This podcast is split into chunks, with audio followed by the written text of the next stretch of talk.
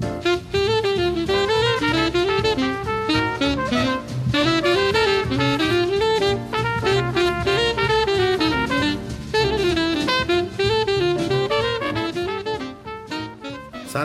شما به شماره 16 همه بخش تحلیلی رادیو پود گوش می‌دید. در این شماره سعی می‌کنیم بکن بیشتر در مورد دلایل بروز تورم صحبت کنیم. یعنی اینکه به این سوال جواب بدیم که واقعا چی شد که اینطوری شد. منبع این شد منابع این شماره این هاست مرکز های مجلس مرکز آمار ایران پژوهشکده دانشگاه شریف و چند تا مقاله از اقتصاددانهایی مثل آقای نیلی طبیبیان و قاسمی. بریم سر اصل مطلب. اول از همه به این نقل قول آقای قاسمی اقتصاددان دقت کنید. ایشون میگه بودجه سایه عملکرد هر کشوریه و نمیشه وقتی یه چیزی کج هست سایه اون راست باشه. به همین سادگی یعنی وقتی بودجه ایران با کسری 700 هزار میلیارد تومانی مواجه هست چرا توقع دارید که هم تورم در کار نباشه و هم وضع اقتصاد مطلوب باشه؟ اما چی شد که اینطوری شد؟ یعنی از کی تورم تو اقتصاد ایران به مسئله تبدیل شد؟ اول اینکه معمولا تورم های کشور تک رقمی بوده. یعنی چه در دوره حکومت قبلی چه در دهه 60 و تقریبا بعضی سالها در دهه هفتاد معمولا تورمای یک یا دو رقمی معقول داشتیم. معقول یعنی زیر 15 درصد.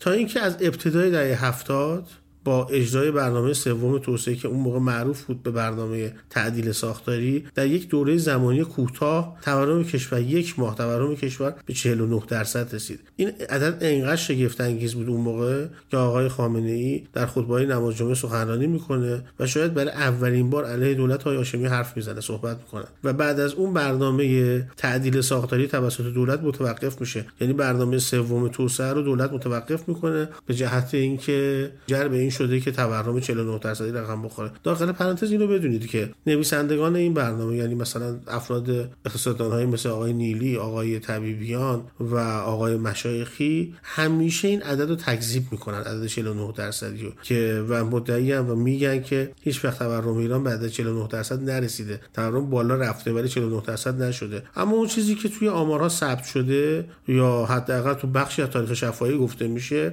معمولا تاکید داره روی این عدد 49 درصد. من واقعا فکت و منبع دیگه پیدا نکردم که بتونم این 49 درصد رو تکذیب یا تاییدش بکنم. ولی اینجوری گفته میشه. تورم بعدی دو رقمی مربوط به زمان احمدی نژاد میشه. دقیقا ماجرای تورم فزاینده در اقتصاد ایران از همین دوره شروع میشه. درآمدهای نفتی ایران طی این دوره به رقم کم سابقه 700 میلیارد دلار می‌رسه و دولت برای جلب رضایت عمومی بخش مهمی از این پول رو در داخل خرج می‌کنه. بخشی به صورت فساد گسترده وارد شبکه مالی میشه و بخشی هم به سرنوشت نامعلومی دچار میشه. یعنی چی؟ مثل همون دکلای نفتی که خریده شد و گم شد. این هم باز یه پرانتز دومه که بدونید که تمام اقتصاددان ها در ایران اگر در مورد هر چیزی تشکیک داشته باشن در مورد یک مسئله وفاق دارن. اون اینه که تمام دولت ها در ایران و بهتره بگیم حاکمیت در ایران در حوزه اقتصاد به معنای دقیق کلمه به مردم این به این واژه یه ذره شاید بار توهین آمیز داشته باشه ولی دقت کنید.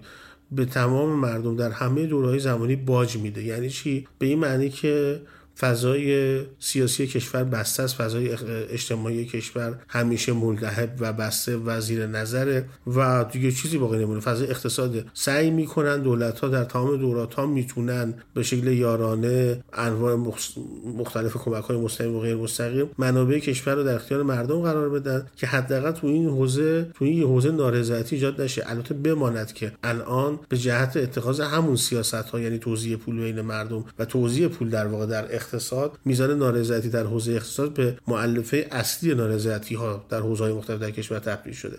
خلاصه اینکه پول زیاد تولید کم و واردات محوری در اون دوره دوره آقای احمدی نژاد. موجب میشه که روند رشد نقدینگی شروع بشه و دقیقا مثل یک قطه بدخیم سرطانی در اقتصاد ایران رشد کنه و تورم دو رقمی بشه. برای اولین بار دو رقمی بشه و بمونه. قبلا هم دو رقمی شده بود اما دو رقمی نمونده بود. در این دوره تورم دو رقمی باقی میمونه در طی ماهها ماهها و سالهای متمادی. بعد از این تنها یک ماه در زمان دولت های روحانی تورم تک رقمی شد و روی عدد 9.5 درصد ایستاد و بازم به دلیل اینکه حجم نقدینگی بالا رفت بازم رشد تورم شروع شد. یعنی نقدینگی که در دولت احمدی نژاد به اقتصاد ایران تقدیم شد تزریق شد معذرت می‌خوام اولا تورم دو رقمی رو برای همیشه به ما هدیه کرد. اگر که بخوام خیلی روشن پاسخ اون سوالو بدم. چی شد که اینطوری شد؟ آغاز رشد نقدینگی در دولت آقای احمدی نژاد به جهت تزریق درآمدهای نفتی به شکل بیمهابا به اقتصاد ایران انحلال سازمان برنامه و یا عالم موضوعات دیگه پایه های اینو گذاشت که اقتصاد ایران وارد سراشیبی بی انتهای تورم دو رقمی بشه. بعدش چرا وضعیت درست نشد؟ یه نقل قول از آقای مسعود نیلی نشون میده که چرا این اتفاق نیفتاد ایشون میگه که برای تغییر شرایط تنها برنامه کافی نیست. وجود اراده هم لازمه. اینو آدمی داره این حرف رو می‌زنه که سالها در بدنه دولت ایران بدنه علمی و کارشناسی و اجرایی حضور داشته و می‌دونه که دولت ها وقتی یه صحبتی رو می‌کنن کجا اراده دارن کجا اراده ندارن.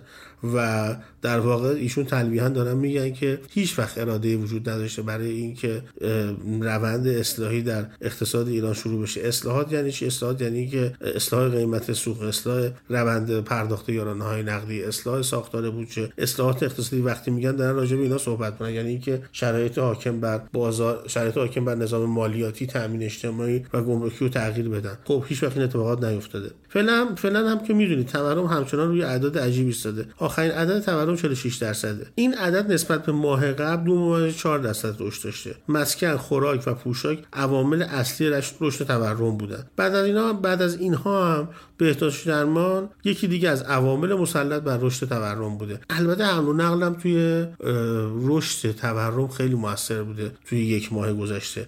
اما من نمی‌دونم چرا قیمت ها تو حوزه حمل و نقل با وجود اینکه مؤلفه های مثل قیمت سوخت یا قیمت قطعات یدکی تا حدی ثابت بوده چرا توی حوزه حمل و نقل تورم داشتیم این هم بدونید که ادعای بانک مرکزی دستیابی به هدف تورم 30 درصدی بوده. یعنی رئیس کل بانک مرکزی اعلام کرده بود که ما امسال حد اکثر تورم 30 درصدی داشتیم. اما ما امسال در هیچ روز و ماهی از سال تورم 30 درصدی نداشتیم. همیشه بالای 30 درصد بوده.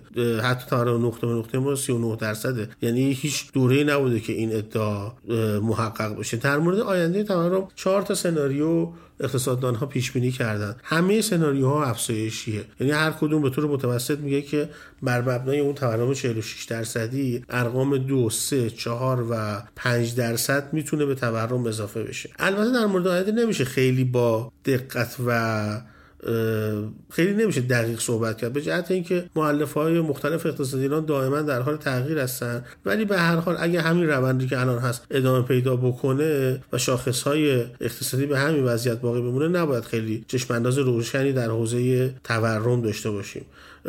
مثلا چی؟ مثلا یه شاخص خیلی مشخص که هیچ ربطی هم به فضای تحریمی و غیره نداره. موضوع اضافه برداشت بانک ها از بانک مرکزی می‌دونید که معنی چیه؟ یعنی اینکه بانک ها منابع بیشتری از بانک مرکزی در اختیار قرار می‌گیرن. این منابع در شکل تسهیلات به صورت وام در اختیار حوزه‌های مختلف اقتصادی مثل تولید صنعت یا روش های مختلف در اختیار مردم قرار میدن برای خرید کالا وام میدن در وام پرداخت می‌کنن. این روند دو ماه پیش تقریبا دو ماه دو ماه پیش تا حد زیادی متوقف شده بود اما اطلاعات جدید نشون میده که روند اضافه برداشت باز هم شروع شده. توی یک مورد خاص فقط بانک آینده اضافه برداشت 70 هزار میلیارد تومانی داشته که همین همین عدد 70 هزار میلیارد تومانی نقش قابل توجهی توی رشد تورم داشته. می‌خوام بهتون بگم که وقتی یه بانک یک بانک ساده یک بانک معمولی یک رفتار اقتصادی اشتباه انجام میده و بانک مرکزی به دلایل مختلف عمدتا سیاسی مانع این اتفاق نمیشه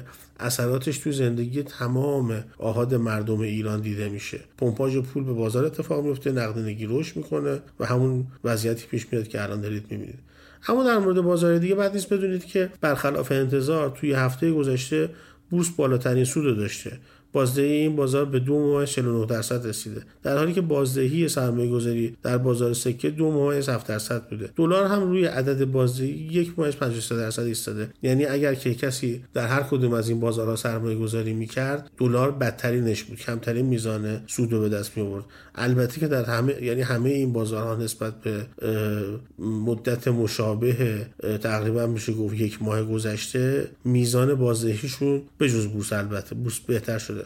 بازار سکه و دلار میزان بازدهیشون کم شده. در مورد بورس برای اولین بار طی چند هفته گذشته ورود پول حقیقی به بازار مثبت بوده.